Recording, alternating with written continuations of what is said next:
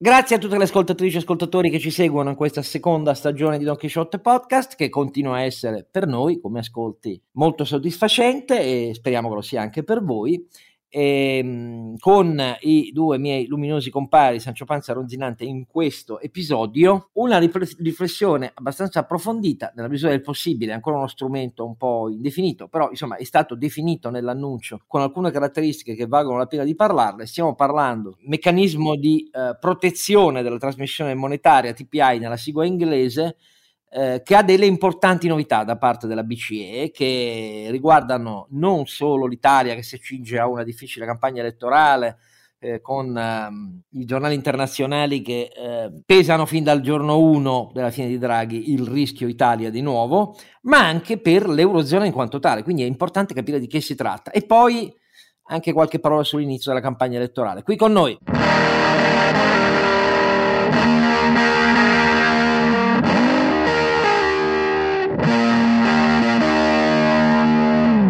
Don Chisciotte è sempre il vostro affezionatissimo e gratissimo Oscar Giannino, come affezionati a voi e molto grati sono i suoi due eh, compari di rango, statura e intelligenza assai superiori, a cominciare da Sancio Panza. Statura, sopra... ragazzi, statura, statura adesso direi. qui intervengo a, a, a, piedi uniti, adesso qui questi centimetri, ronzi, ronzinante. Cioè, non, di, non di opinioni, i centimetri non sono opinioni. Eh, diversamente dalle azioni di Cuccia, quelli si contano. Eh mica pesarli. La, la, statura, la, statura, è quella intellettuale. Hai ragione, scusa. È, la, ah, no, è, l'autorevolezza. No, allora niente, basta, mi io, in buon ordine. Eh, se parliamo di centimetri, non, non parlatemi di girovita, però. vero, alla fine è una questione di inviluppo e di sviluppo, caro Renato, hai ragione, sì. È una questione di, di, sviluppo lineare, bravo, sì, un buon punto. Una cosa è sicura, da noi zero body shaming e per me è rivoltante vedere l'altezza di Brunetta, il peso di questo, eccetera, eccetera, siano ancora argomenti politici, roba da pigmei del pensiero. Ecco, mi dispiace, ma in Italia non si riesce proprio a farne a meno. Solidarietà a chi ne è vittima, in questo caso a Renato Brunetta. Eh, allora, innanzitutto Sancio Panza, ricordiamo chi è. Renato Cifarelli, che vi ricorda anche donchisciottepodcast.it, il nostro sito, dove trovate i link per eh, seguire il nostro podcast, per le donazioni e per tutte le puntate. Se volete riascoltare, magari c'è qualche nuovo ascoltatore che vuole riascoltare qualche puntata indietro. Anzi, magari per l'estate cercheremo di consigliare qualche puntata che ha avuto particolare successo del, del passato attraverso i nostri social, potrebbe essere interessante per i nuovi ascoltatori. Comunque, cari ascoltatori, fidatevi, vi spieghiamo dopo qual è il compito che ci diamo in campagna elettorale, quindi non vi abbandoneremo di sicuro nella torrida estate, speriamo di pochi insulti speriamo di pochi argomenti, di molti argomenti e non pochi, però sapete, sperare nelle campagne elettorali è sempre una speranza mal riposta. Detto tutto questo, c'è poi con noi il luminoso come un falò di quelli che sulle colline, di collina in collina, dove, c'erano, dove non c'erano le torri, richiamava l'allarme quando si profilava dal mare, e cioè il nostro Ronzinante. Carlo Alberto Carnevale Maffè più fuoco fatuo che falò di vanità, se posso dire, ma forse entrambe le cose. Ma questa è una di quelle dichiarazioni da incorniciare da parte di Carlo Alberto Carnevale Maffè. Allora, um, compari, la verità è che a distanza di anni dalla Whatever It Takes Dieci, dieci da... anni giusti, Oscar, dieci anni, esatto. 26 luglio 2012, sì, dieci anni da... giusti. Draghi se ne va dal, viene cacciato in malo modo dal, dal Presidenza del Consiglio e dieci anni dopo però il suo lavoro eh, diventa istituzione, le sue tre parole diventano un meccanismo. Non è proprio poco eh, per l'uomo. No, no, anche perché, anche perché è vero che l'OMT, cioè le transazioni monetarie assolute, tra, traduciamole così, dello strumento che era implicito nelle tre parole whatever it takes, erano comunque uno strumento che per essere attivato individuavano un paese che entrava in crisi e lo chiedeva. Quindi insomma era sì uno strumento di garanzia, non è mai stato necessario attivarlo, ma risentiva ancora dell'impostazione di quegli anni. Qui c'è una, tanto per cominciare, nel TPI, nello strumento di protezione della trasmissione monetaria simmetrica all'interno dell'euroarea, questa è la finalità. Quindi la finalità è incardinata solidamente nel fine precipuo dello statuto della BCE, che è quello della stabilità della moneta, perché sia stabile significa che la politica monetaria, ortodossa o non ortodossa, della banca centrale deve avere effetti il più possibile simmetrici, perché altrimenti si scolla l'euro area. Ecco, però già nel meccanismo di attivazione, che quindi è il primo elemento per capire di che si tratta di questo TPI, è completamente diverso, Carlo Alberto, ed è una grandissima novità che sia così diverso. Perché? Beh, intanto perché è uno strumento e, eh, e non è un, se vuoi, un principio generale. Dieci, dieci anni fa dicemmo eh, l'OMT è un bazooka eh, e Draghi ha detto datemi un bazooka almeno posso non usarlo questo è un po' il concetto no? se mi date un bazooka posso non usarlo l'importante è averlo qui invece stiamo istituzionalizzando perché diventa uno strumento eh, non tanto un bazooka quanto eh, la, la discrezionalità motu proprio della BCE di intervenire per assicurare il proprio mandato e questo è un elemento che va implicitamente a contraddire quello che disse la, la, la Garda eh, all'inizio del suo mandato, cioè non siamo qui per chiudere gli spread. No, lo contraddice totalmente. Appunto, sì, sì, perché non è scritto che, che eh, non è uno scudo anti-spread ufficialmente, è un meccanismo che garantisce la trasmissione della politica monetaria in maniera simmetrica, che è un modo un po' più lungo però per dire le stesse cose. Eh, quindi la BCE si afferma come ente autonomo e, e, e, indipendente nel prendere le decisioni di intervento sul mercato. Quindi non si muove su richiesta del paese, che come sappiamo in letteratura crea quell'effetto stigma, no? per cui anche solo la richiesta viene interpretata dai mercati come una, una situazione di prefallimento di, o di, di pre-default, eh, con il rischio di una eterogenesi dei fini, cioè di innescare in realtà una fuga di, di, mercato proprio perché hai richiesto aiuto. Quel, il meccanismo aveva questo difetto qua, no? che si muoveva sostanzialmente sulla base di una segnalazione, di una richiesta di aiuto del, del, del, dello Stato in questione. Siccome abbiamo tutta la storia degli interventi del Fondo Monetario Internazionale, sappiamo che le richieste di aiuto in realtà sono una specie di, già, di mezzo default, perché il mercato scappa prima che gli interventi possano, interve- possano eh, eh avere efficacia. E poi gli interventi er- erano classicamente eh, con delle condizionalità. Quindi noi abbiamo qui due novità importanti. La BCE che valuta lei in un certo senso, no? valuta lei perché è nel proprio mandato garantire l'efficacia della trasmissione della politica monetaria. Questa cosa, caro Oscar, è, è di fondamentale importanza perché la BCE, dire, aumenta il suo peso politico e istituzionale in Europa. Eh, qualcuno l'ha definito eh, un altro passo verso il momento Hamilton, cioè il momento in cui Alexander Hamilton nel 1790, a vado memoria, primo mh, mm, eh, ministro delle finanze degli Stati Uniti d'America, di fatto consolidò il debito dei vari stati, andando a emettere eh, il debito federale no? e lì creando quindi la base per poi, per poi il, il, governo federale americano acquisire il ruolo che ha avuto nella storia. Sono avuti 250 anni, ma, ma poi questa cosa è avvenuta.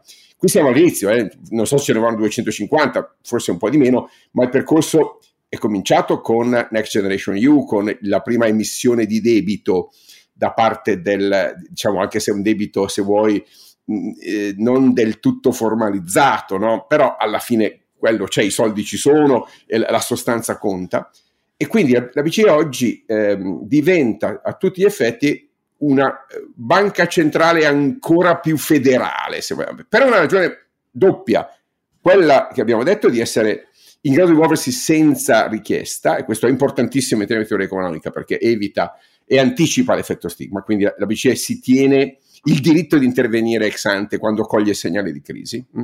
Questo è importantissimo. L'altra è che eh, non è vincolata al, eh, gli, ai principi di intervento che hanno caratterizzato gli altri strumenti adottati durante la crisi, cioè la perfetta proporzionalità degli interventi sul debito pubblico, cioè eh, il, il, principio che viene chiamato capital key, ovvero la proporzione rigorosa degli acquisti in base al peso ponderato delle singole economie sull'Eurozona, ovvero dovevi comprare il 17,4 per adesso memoria per cento del, del, del, debito italiano e non di più, perché allo stesso tempo dovevi comprare, che ne so, il 24% del debito ehm, eh, tedesco. Questo ha portato in questi anni a esaurire qualsiasi asset tedesco comprabile, perché ovviamente non potevi non comprare roba tedesca che non andava comprata, anzi andava venduta perché, eh, perché dovevi ribilanciare i rapporti. Bene, con questa modalità nuova eh, di fatto il, eh, la BCE si riserva il diritto di comprare titoli greci, dico così, vendendo titoli, ehm, eh, vendendo titoli tedeschi. In realtà dovrebbe, dicono gli analisti più, più attenti, dovete, dovrebbe vendere titoli europei, cioè titoli federali, ce ne sono ancora molto pochi. Non, non, non, è ben chiaro chi li, de- chi li possa o li debba comprare, il mercato sicuramente li compra, eh, però quello sarebbe un passaggio intermedio che consentirebbe di eh, eh, dire, ammorbidire eventuali discussioni, eventuali obiezioni che dovessero venire in particolare appunto dalla Germania. Di fatto, insomma, sostanzialmente cosa sta succedendo? Che la BCE si è dotata di un grado di libertà, di discrezionalità e di velocità di intervento eh, che non hanno precedenti storici. Questo è un passo che ci piace o meno, e a me non dispiace, verso un modello federale. Poi ci sono però le condizioni, caro Oscar, magari le passo a te, eh, di intervento, perché qui in Italia invece, a parte il giudizio ancora po- poco sentito sulla maturazione, sulla crescita istituzionale che questo, che questo strumento dà al ruolo della BCE no? e, e, e alla sua capacità di intervento più tempestiva e molto più flessibile, proprio venen- superando i meccanismi del capital key. Però le condizioni che sono state messe per tenere buoni i falchi e, e ovviamente qui invece si vincono la BCE, le condizioni rendono l'intervento del TPI rispetto per esempio al caso italiano tutt'altro che scontato, Carosco. Quindi qui c'è qualcuno che in Italia continua a chiamare questo lo strumento anti-spread pensando che sia uno scudo, per me è una spada di Damocle più che uno scudo, perché proprio per questa eh, modalità, se non interviene la, ehm, la BCE nel caso di spread italiano, torniamo a un altro effetto stigma indotto, ovvero vuol dire che valuta che le condizioni non sono rispettate. Ora, non voglio fare una cosa troppo lunga, quindi passo la parola, ma ehm, proviamo a riassumere quali sono le quattro condizioni eh, per i quali, quali quattro criteri per i quali la, eh, la BCE può giudicare l'intervento necessario. E sono condizioni che l'Italia in questo momento, non so quando, eh, non, rispo- non, non, rispe- non, rispetta e se non rispetta teoricamente potrebbe essere esclusa proprio dallo strumento che in questo momento potrebbe garantire, potrebbe tacitare i mercati di fronte al rischio che vadano al governo forze fatevi dire, pratica, molto praticamente orientate ad aumentare il deficit, a, a, mettere in discussione la sostenibilità di bilancio, insomma, a, ad aggravare gli squilibri macroeconomici del paese. Tu che, che ne dici? Allora, io dico questo, io sono completamente d'accordo sul fatto eh, che l'autoconferimento a se stessa della BCE col TPI segni un grande passo avanti. Quello che hai descritto tu, non aggiungo parole, la discrezionalità, cioè è la BCE che dice c'è bisogno di attivarlo e lo attivo non c'è richiesta di un paese già in crisi. Questa cosa dovrebbe essere compresa da chi fa informazione pubblica, oltre che dai partiti, perché segna una differenza sostanziale rispetto a ciò che vedo di nuovo evocato. Si torna alla crisi greca, si torna alla troica. No, è un, un altro capitolo della storia e in qualche misura eh, nasce introiettando molte delle lezioni apprese e su cui anche il Fondo Monetario Internazionale ha fatto autocritica del caso greco. Quindi non siamo in quelle condizioni come condizione generale dell'apparato di strumenti della BCE. Siamo in una sfera diversa e secondo me molto più positiva. Vengo alle condizioni. Le condizioni da parte della ammiss- per la ammissione ai benefici se la BCE valuta di applicarlo a questo o quel paese, inciso, molto positivo che non sia la cosa solo sullo spread. Oggi il grande rischio, anche se vediamo gli spread che in realtà non si sono mossi ancora verso il livello di allarme per l'Italia, anche se si sono mossi più che per la Grecia, però non siamo a livelli di allarme e l'inflazione è vera, il vero rischio, con i paesi per esempio baltici con l'inflazione a doppia cifra e quindi lo strumento deve essere ed è concepito positivamente per tutti i rischi di efficacia della politica monetaria, non solo per lo spread e la differenza del rischio sovrano. Ma queste quattro condizioni si racchiudono in alcune, per il momento parole, però abbastanza chiare. La prima di queste è che il bilancio del paese deve essere in linea, cioè approvato per così dire, in linea con le linee generali delle attese di bilancio per i diversi paesi della Commissione europea. Inciso, fino all'ultima legge di bilancio di Draghi noi siamo in linea con questo presupposto. Dalla legge di bilancio di settembre-dicembre di fine anno buona fortuna agli italiani esatto si, sì. si, riapre, si riapre la questione perché questo primo parametro si vede di legge di bilancio in legge di bilancio e l'interlocutore primo non è la BCE che comunque sussume il giudizio ma si può permettere valutazioni aggiuntive, è la coerenza dell'andamento di bilancio con le linee generali certo. dell'Unione Europea. E, deve, e devi non avere una procedura per il disavanzo eccessivo o non avere esatto. intrapreso un'azione eh, diciamo efficace se c'è una raccomandazione del Consiglio UE eh, sulla, eh, dire, sul eh, recupero di, di, di, eventuali squilibri di bilancio. Bisogna dire che ci sono queste due espresse condizioni. Ora, eh, esatto. eh, noi di procedure per disavanzo eccessivo siamo di fatto sospesi tutti perché è sospeso il patto di stabilità, ma insomma noi di disavanzo ne abbiamo fatto in questi anni in maniera scandalosa, quasi 300 miliardi di, di deficit in più durante la pandemia. Diciamo che la Commissione europea in questi ultimi anni non ha fatto valere alcuna rigidità secondo me ha persino esagerato perché ha levato significato residuo al fiscal compact, di fatto è andata così. Poi vediamo quali altri, quali altre condizioni. Un'altra condizione, che anch'essa è una condizione generale, ma significa un mucchio di cose, a dire la verità, è che il paese non sia afflitto da squilibri strutturali macroeconomici. E qui si apre un altro punto interrogativo per il futuro, eh sì. perché l'Italia strutturalmente è gravata da pesantissimi squilibri certo. strutturali macro, geografici, sociali, insomma un mucchio. Mm. Ed è l'eredità, e... mentre il primo punto è una decisione diciamo, anno per anno, perché stiamo parlando di disavanzo di bilancio, quindi deficit esatto. dell'anno dei prossimi due o tre anni. Qui invece stiamo parlando per esempio dello stock di debito, no? dello stock di debito pubblico che, abbiamo da, da 40 anni e che quindi è un po' difficile, capisci, girarci intorno. Qui la situazione è chiara a tutti, a tutti. lo squilibrio per... è lì. Eh per capirci, questo secondo presupposto, mentre il primo è artichi- è, è, si articola sulla legge di bilancio, i suoi equilibri macro sui programmi di rientro del maggior deficit autorizzato, diciamo così, questo secondo ha a che fare con una questione fondamentale che noi consideriamo esaurita col PNRR, ma non le ha fatto rispetto agli squilibri italiani, cioè le riforme e gli interventi necessari in termini pluriennali credibilmente ad aggredire questi fa- e a risolvere o a diminuirne il peso questi fattori di squilibrio macro strutturale del paese e quindi le riforme che siamo ben lungi dall'aver compiuto resteranno il secondo mattone su cui veniamo sì. giudicati. Mm. La terza... Aspetta un la... secondo, devo dire una cosa. Tra gli squilibri macroeconomici diciamo, di cui invece siamo abbastanza lontani, ovvero eh, il, il, la bilancia commerciale. L'Italia continua ad essere un paese che esporta molto, moltissimo, specialmente manifattura, molto meno i servizi, già questo ci deve farci capire il livello di competitività dei nostri servizi, ci togliamo, togliamo il turismo, ecco, ma insomma, che però è, è, molto contingente.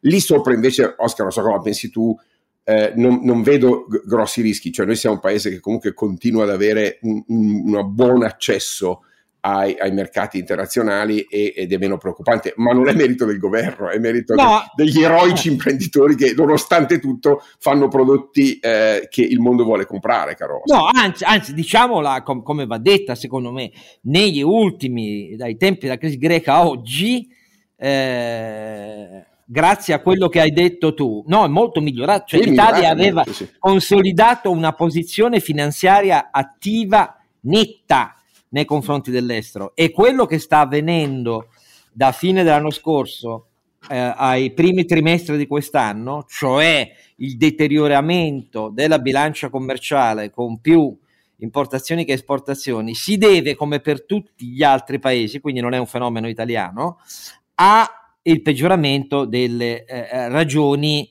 eh, di acquisto dell'energia. Questo è il motivo per cui, e delle commodities però non è un motivo strutturale di squilibrio italiano.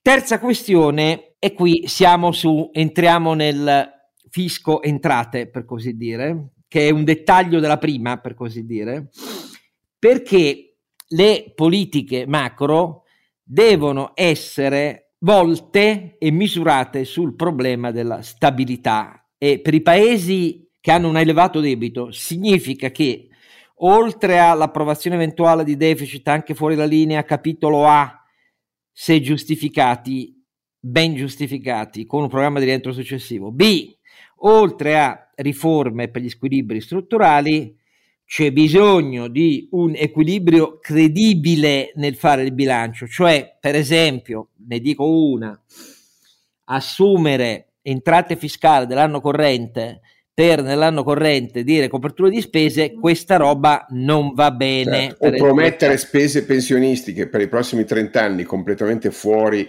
da ogni logica di, eh, dire, di accantonamento dei fondi è un'altra di, delle politiche insostenibili. Giusto per ricordare qualcosa di cui poi parleremo nel corso di quest'estate caldissima in termini di programmi elettorali, Oscar. Quindi c'è un tema proprio di traiettorie future, no? di sostenibilità della traiettoria del debito pubblico, che è fatto anche di produttività, di crescita, non solo di spesa pubblica, no? ma di come questa spesa viene indirizzata e di come reagisce il sistema economico in generale alla capacità di, di crescita fatemi dire, in coerenza con eh, la, la, dinamica del debito e la dinamica, fatemi dire, degli interessi sul debito pubblico. Quindi questa sostenibilità del debito, del debito è un rapporto complesso. No? Il, il, il, il, costo del servizio al debito fatto di tassi di interesse e di spread deve essere eh, inferiore al tasso nominale di crescita del PIL, altrimenti eh, rischiamo di avvitarci, altrimenti la sostenibilità del debito pubblico è su una traiettoria decrescente invece che stabile. Come si vede, questi elementi non sono un giudizio su non c'è Draghi e allora interveniamo, sono un giudizio sulle misure a venire, a cominciare da quelle della legge di bilancio subito dopo le elezioni, continuando su come si continua sul PNRR e come si fanno le riforme che non sono ancora state attuate ed altre ancora. Quindi deriverà dal programma e soprattutto da ciò che in concreto il nuovo governo metterà nelle sue carte di bilancio, di crescita economica complessiva, di stabilità del debito pubblico con rientro di spesa e debito, eccetera, eccetera. Non sono una ipoteca, sono una condizionalità non subordinata a un rischio di crisi ravvisato da un paese che si ravvisa, visto che la politica lo ravvisa solo quando è già travolta, si ravvisa in corso d'opera per evitare di finire nella crisi, però una cosa è sicura, credere che tutte queste cose non valgano nulla, e cioè, come temo io, pensare che molti partiti dicano la lezione che abbiamo imparato è che l'Italia è too big to fail in ogni caso, quindi ci devono sostenere in ogni caso, è una fallacia molto rischiosa, molto rischiosa. Voglio dire che questa maniera di vedere il TPI, che è la maniera corretta per quello che fino a questo momento il TPI è, dovrebbe spostare la logica dell'attenzione. La logica dell'attenzione non è misurare lo spread day by day, eh, ma è invece quello di avere un giudizio tagliente preciso, il più possibile preciso su ciò che i partiti diranno e su ciò che i partiti faranno subito dopo il giorno delle elezioni, nei mesi successivi. Questa è la camicia di nesso eh, non troppo velenosa, a dire la verità, che la... Anche perché, Oscar, ricordiamoci che il governo appena in carica dovrà preparare il bilancio. Esattamente, quindi eh, secondo me è una cosa molto positiva e che però deve far cambiare la testa a chi farà la lista. Carlo Alberto, tu che dici?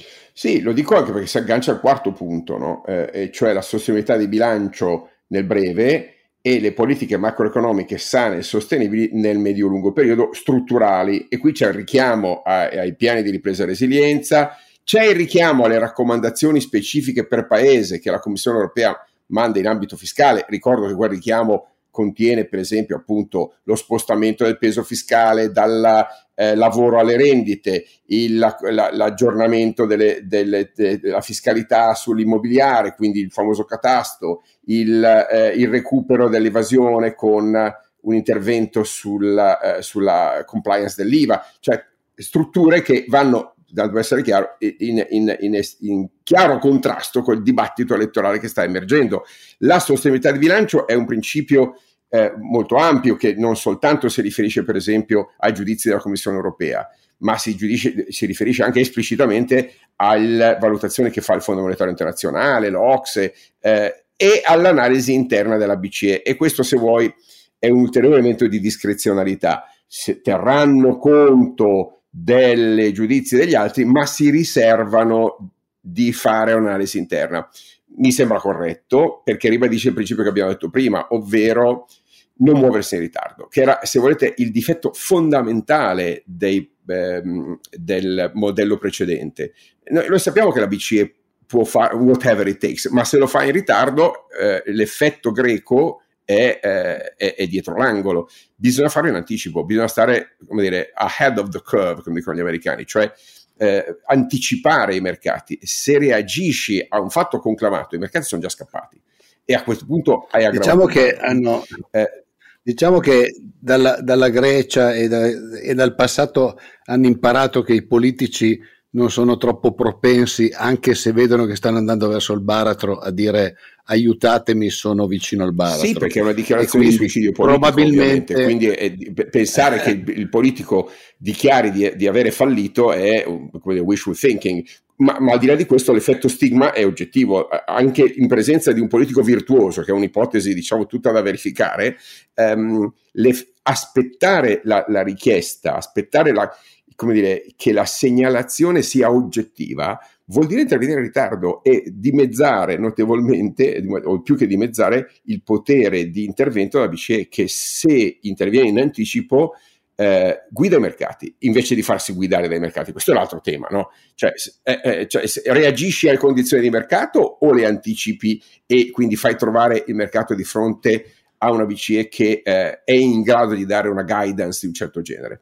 Sulle politiche macroeconomiche sane, diciamo, prego. Diciamo che sei, sei, in grado, se non altro, di agire in base ai segnali deboli, ecco, mettiamolo così.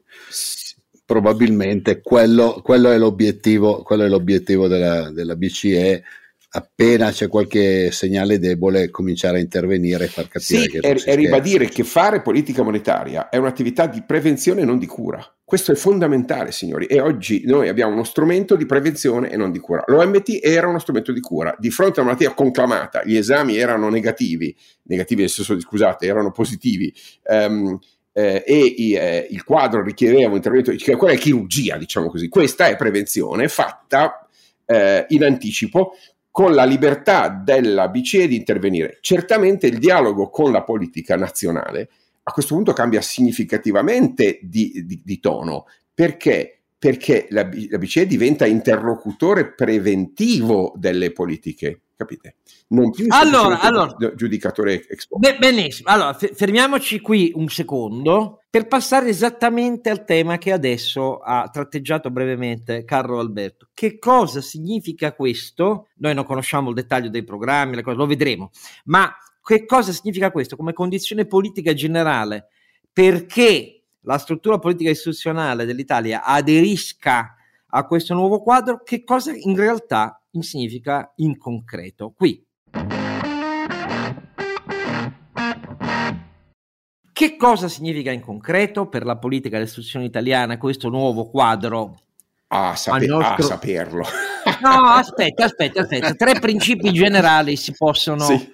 desumere da quello che abbiamo detto. Primo principio generale. Il problema non è dichiararsi europeista a parole, ma per il nuovo governo i suoi atti fondamentali di politica economica e così via, significa aderire dal giorno 1 all'intero quadro del processo che è strutturato a livello annuale secondo passaggi, missioni, analisi dei documenti dei governi da parte delle istituzioni europee, in primis della Commissione europea.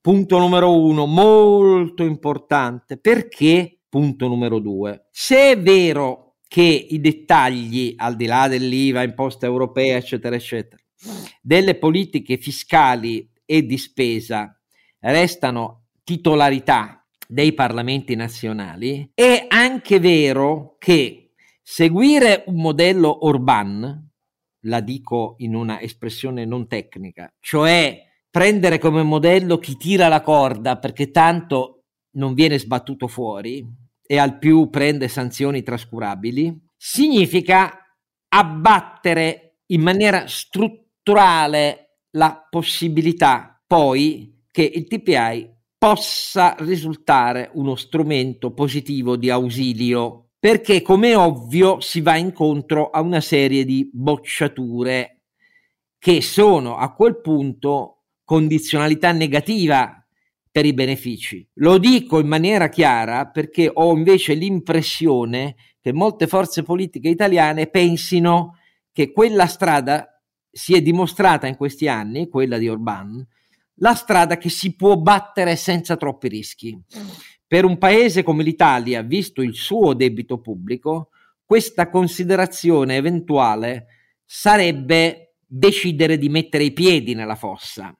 Quindi il principio numero uno, adesione generale alle procedure e ai controlli europei, B, va declinato politicamente come distanza assoluta dal modello tirerò la corda, tanto non mi fate niente. Terzo, significa accettare, come ha correttamente, secondo me, detto Carlo Alberto, che la BCE, con questo nuovo strumento più ancora di prima, non è un organo tecnico a cui rispondere no ai banchieri, la, noi siamo politici. La BCE diventa ancora di più un pilastro essenziale di interlocuzione e dialogo che contempera richieste di approfondimento, richieste eventuali e giudizi su, per correggere interventi e così via. E questo va accolto come fisiologia di un rapporto all'interno di un'Europa che si è data e si dovrà dare nuovi strumenti di allargamento del bilancio, nuovi strumenti di debito comune, nuovi strumenti di intervento per evitare lo sfilacciamento dell'euroarea, cioè per garantire la trasmissione simmetrica della politica monetaria. Questi tre principi eh, che sottopongo a Carlo Alberto e Renato sono di ordine generale, ma sono anche uno strumento concreto per gli elettori, per i risparmiatori, eh, per a, ogni titolo operatori dell'economia italiana, per capire meglio in campagna elettorale a quali eventuali rischi o non rischi si va incontro a seconda di quello che i partiti diranno. Che dici, caro Alberto, la mia sintesi? Lo so, è imprecisa tecnicamente. No, ti devo dire che invece da eh, chi ci ascolta la chiave di lettura con la quale guarderemo agli eh, programmi dei partiti, delle coalizioni che si presenteranno. I, i, I, punti che stai dicendo sono appunto una, una lettura, una, una, griglia di interpretazione corretta che condivido eh, per leggere eh, in filigrana, eh, al di là degli slogan o delle, dei tentativi di comunicazione un po' manipolatoria, quello che eh, le forze politiche metteranno sul tavolo. Perché questo quadro si è formato, cioè il TPI c'è uno strumento, ha una novità senza precedenti il fatto che se ne parli così poco in Italia già mi lascia pensare che la nostra griglia pro- produrrà mm. risultati molto critici, caro Oscar. Però ma, anche, ma anche nei, nei, paesi europei, nei regionali se ne parla se ne parla poco. Beh, gli altri come dire, sì, lo guardano, Beh, ma forse si sentono un po' esclusi da questa roba qua. Ovviamente questa cosa riguarda l'Italia e la Grecia, ovviamente. No? Eh, per cui mi aspetto che il dibattito da noi nasca robusto e che i partiti affrontino questo tema perché è veramente il singolo più, rischio più grande che il paese affronterà nei prossimi anni. Allora, Renato? Eh, eh, esatto, stavo chiedendo. Ah, Renato, beh, qui sapete che andiamo su dei campi che sono un po' fuori dalle mie competenze. Eh, detto poi da chi la vede non da studioso di economia o economista, devo dire che probabilmente o perlomeno la speranza è che il fatto che possano intervenire loro costituisce un po' più un deterrente. La mia, la mia paura è che naturalmente poi ci sia qualcuno fra i politici che comincia a dire ah è l'Europa che ci attacca perché non le piace il fatto che noi applichiamo delle politiche per aiutare la gente eccetera eccetera e quindi salta fuori il solito discorso noi siamo eh, padroni a casa nostra e quindi facciamo quello che vogliamo.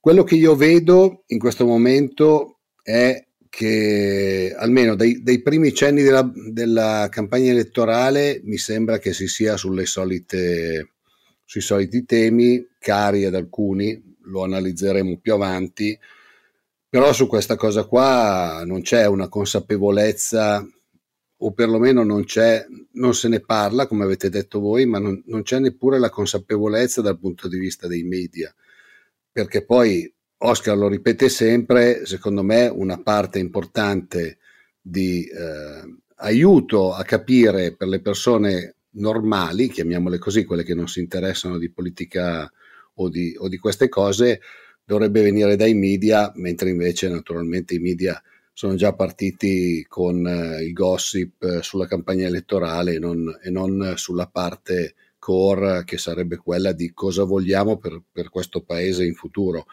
Perché non dimentichiamoci che ehm, il mandato del governo Draghi per quanto riguarda gli affari correnti è un po' più largo dei soliti affari correnti perché se no andiamo a perdere il PNRR e quindi eh, verranno fatte anche alcune leggi tipo quelle della concorrenza, sia pure, ahimè, è virata, con, Vabbè, alcune alcuni, alcuni, alcune virazioni che le fanno perdere quelle, quelle, quelle, dotazioni che ci sarebbero piaciute, mettiamola così. Eh, però cioè, il, dibattito, il dibattito in Italia è, è, tutto un altro. Dove, cosa vogliamo fare di questo paese? Dove vogliamo andare? Se il nostro cioè, come spendere i soldi diventerà, diventerà sempre più importante proprio perché partirà un po' di più lo spread, avremo un po' meno flessibilità da parte dell'Europa sul debito, che non, come dicevate voi, in questi tre anni è valso per noi, è valso per tutti gli altri paesi, ma abbiamo fatto delle, delle quantità di debito assurde che qualcuno prima o poi probabilmente dovrà ripagare se non vogliamo consolidare. Detto questo, io la considero un'ottima iniziativa quella del fatto che possa intervenire direttamente. Cioè, mi sembra che la parte core, poi alla fine, lasciando perdere un po' la parte tecnica, la parte core come deterrente è quello che possono intervenire direttamente. Bisogna vedere se poi lo, lo capiranno i nostri politici. Ecco. Eh, Renato, il tuo primo quello che hai elencato come il primo rischio, identificato come il primo rischio, cioè quello che i partiti dicono, è quello già da giorni indicato dal professor Tommaso Monacelli, che secondo me dovremmo invitare in uno dei prossimi interventi, che è uno degli economisti più attenti tra i tantissimi a, all'evoluzione della BCE, da che cosa significhi anche per la politica italiana ed europea. Questo nuovo strumento, perché ha detto eh, eh il rischio esiste come che eh, i populismi italiani lo vedano come uno strumento win-win, eh, o, ne bifi, o ne beneficiano con un'adesione formale di facciata un po' stiracchiata alle quattro condizionalità che abbiamo illustrato, eh, oppure se non viene applicato partono in quarta dicendo l'Europa cattiva e prendono ancora più voti sull'Europa cattiva con nuovo veleno nel dibattito pubblico italiano che ci espone a un rischio elevatissimo.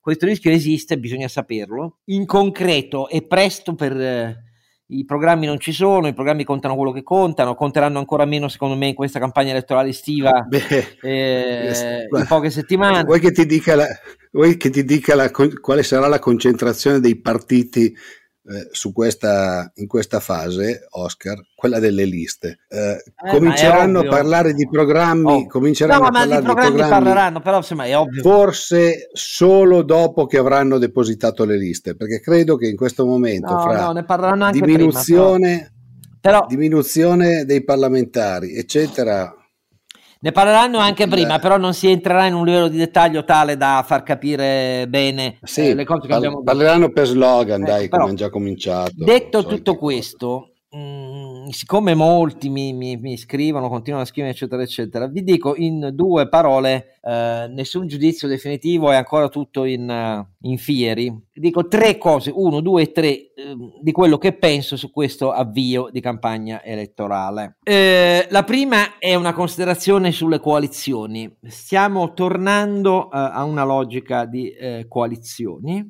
Non mi pare che questo tragga lezione sufficiente dal fatto che con le leggi elettorali sbilenche che si sono susseguite nella seconda repubblica, le coalizioni si sono rivelate ogni volta degli intenti elettorali che poi sono sempre stati traditi in Parlamento, perché così è. Viviamo in un sistema nel quale uh, la parte maggioritaria minoritaria del meccanismo elettorale non ha mai trovato rispondenza, neanche quando era in realtà prevalente come ai tempi del cosiddetto Mattarellum, non ha mai trovato applicazione in adeguati ricepimenti nel resto dell'apparato istituzionale, cioè noi continuiamo a premiare i parlamentari che eletti risolte con le finte coalizioni il problema di essere rieletti o eletti, poi cambiano partito, vanno in altri gruppi, transfughi, eccetera, eccetera. Per intervenire su quello basta una modifica eh, delle regole parlamentari per cui non si incentiva, perché si prendono addirittura più soldi se si va in altri gruppi individualmente rispetto a che se si è eletti in gruppi più numerosi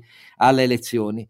Per me chi cambia rispetto formazione o schieramento rispetto a quello in cui è stato eletto, non dico che si dovrebbe dimettere, io penso che si dovrebbe dimettere, ma questa è un'opportunità personale, non si può imporre.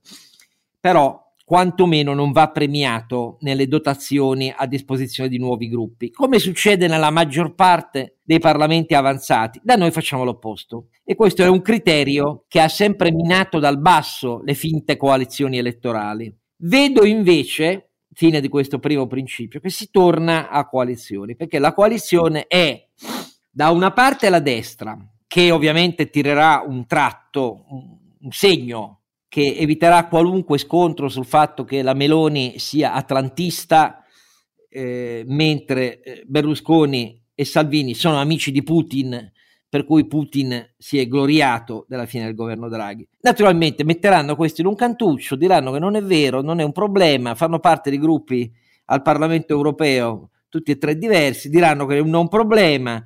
Berlusconi fa un po' di washing dicendo che adesso non parla più di un partito liberale ma conservatore, tutte chiacchiere.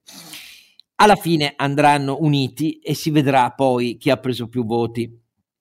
Dall'altra parte il PD nel tentativo, che probabilmente può riuscire, di evitare qualunque confronto interno, qualunque dibattito pubblico sugli errori, a mio giudizio, gravissimi che ha compiuto in questa legislatura e fino alla fine del governo Draghi col suo rilancio strategico dell'importanza dei 5 Stelle, che sono stati l'esplosivo iniziale della catena poi di reazione di fissione nucleare che ha portato Berlusconi e Salvini che, che dicano alla fine del governo Draghi a metterci la loro firmetta sotto, eh, beh, eh, per evitare qualunque redderazione interno ed esterno, il PD ha immediatamente lanciato la logica con noi, con il programma Draghi, contro il rischio delle destre. Allora, io credo, seconda proposizione, che questo meccanismo sia un meccanismo di comodo sia un meccanismo fallace alla luce della mia opinione sulle finte coalizioni elettorali, vedi uno, che, hanno, che giudico dal punto di vista istituzionale, non le giudico dal punto di vista destra cattiva, sinistra buona o destra buona, sinistra cattiva,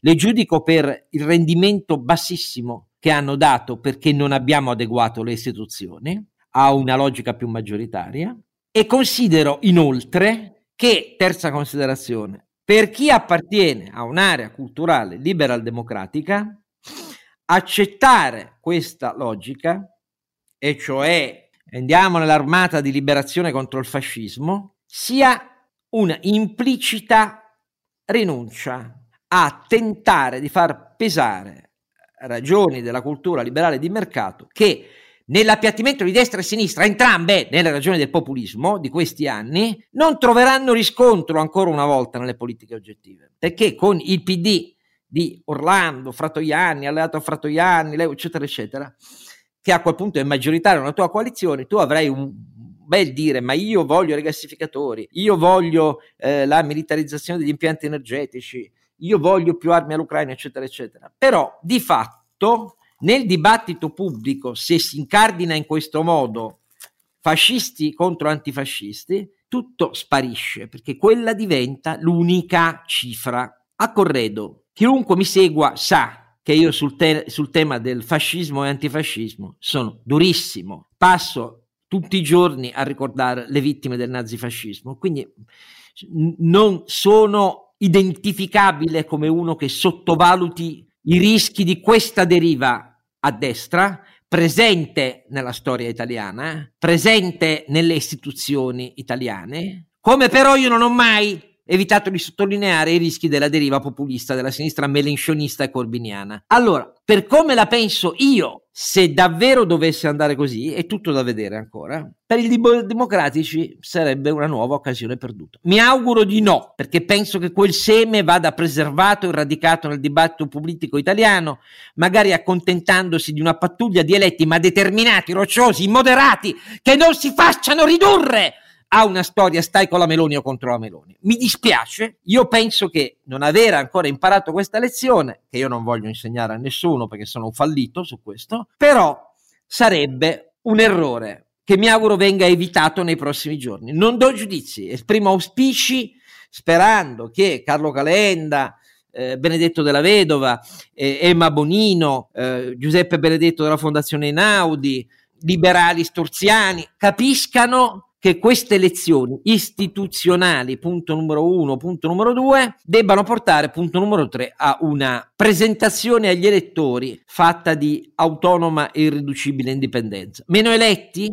Non lo so, perché guardate, col taglio dei parlamentari non credo proprio che il PD dia uninominali se non a personalità di alto rilievo, ma non in grado di impensierire politicamente poi il PD. Io la penso così, ma non è un giudizio né definitivo né radicale è un giudizio pieno di speranza, però vorrei sapere Carlo Alberto Renato che ne pensa. Io passo la parola a Renato, quanto al giudizio pieno di speranza, mi, mi, speranza è un sostantivo eh, nella lingua italiana, vero? Sì, sì, esatto. certo, non, non, con la S maiuscola. Renato. Allora, io sono D'accordo con Oscar eh, su questo discorso perché penso che sia molto meglio andare in Parlamento con una serie di persone capaci, che abbiano un po' di idee su quello che è il futuro dell'Italia. Ne abbiamo parlato già dell'impegno politico da parte della società civile. Eh, qualche puntata fa abbiamo avuto anche un po' di risposte da parte dei nostri ascoltatori e devo dire andare all'interno di un calderone che copre dall'EU al quasi centrodestra, dove la parte identitaria è probabilmente quella della sinistra-sinistra, non lo vedo come un, una grossa opportunità per portare le idee liberali all'interno del Parlamento.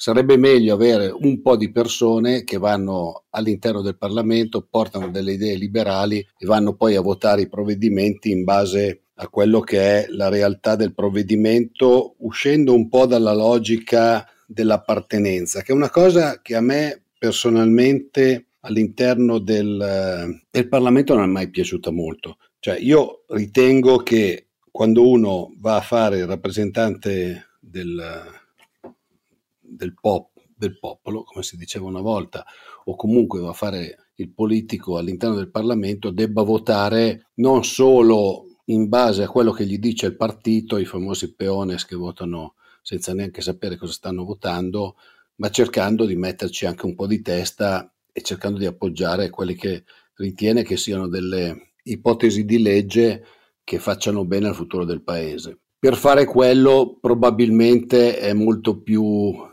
mi viene l'inglese, effective, cioè efficace eh, quello che dice Oscar, cioè avere un po' di persone capaci che possono anche fare, magari anche fare il grillo parlante, tanto per intenderci, inteso non come grillo quello, quell'altro, ma inteso come quello della favola di Collodi, eh, che cercano di portare un po' di eh, li, liberismo che in Italia non abbiamo mai avuto, anche se tutti dicono che è colpa del liberismo eh, in Parlamento. Però è una idea personale, è evidente che molto probabilmente su questi temi noi tre siamo abbastanza allineati. Insomma, Ma io, io invece provo a fare disallineato dicendo una cosa metodologica, e cioè il, eh, il successo di un principio liberale è quello dell'essere sostanzialmente inutili in un Parlamento, perché, lo, perché i liberali sono tutti e quindi non c'è pericolo di illiberalismo. Quando eh, tutto l'arco parlamentare è diciamo, metodologicamente liberale, non, non, ideologicamente, ma metodologicamente liberale, non c'è bisogno paradossalmente di un partito di liberali. Ehm, in questo senso, come dire, il centro potrebbe non servire se le ali fossero eh, sinceramente rispettose dei principi liberali, che nel nostro caso si traduce allineati con le istituzioni europee, sia chiaro, eh? non, non, se no altrimenti vale tutto. Purtroppo questa cosa non è garantita oggi, non è garantita oggi, che non vuol dire che a destra ci sono eh, solo fascisti, né che a sinistra ci sono soltanto dei, eh, dei rivoluzionari venezuelani.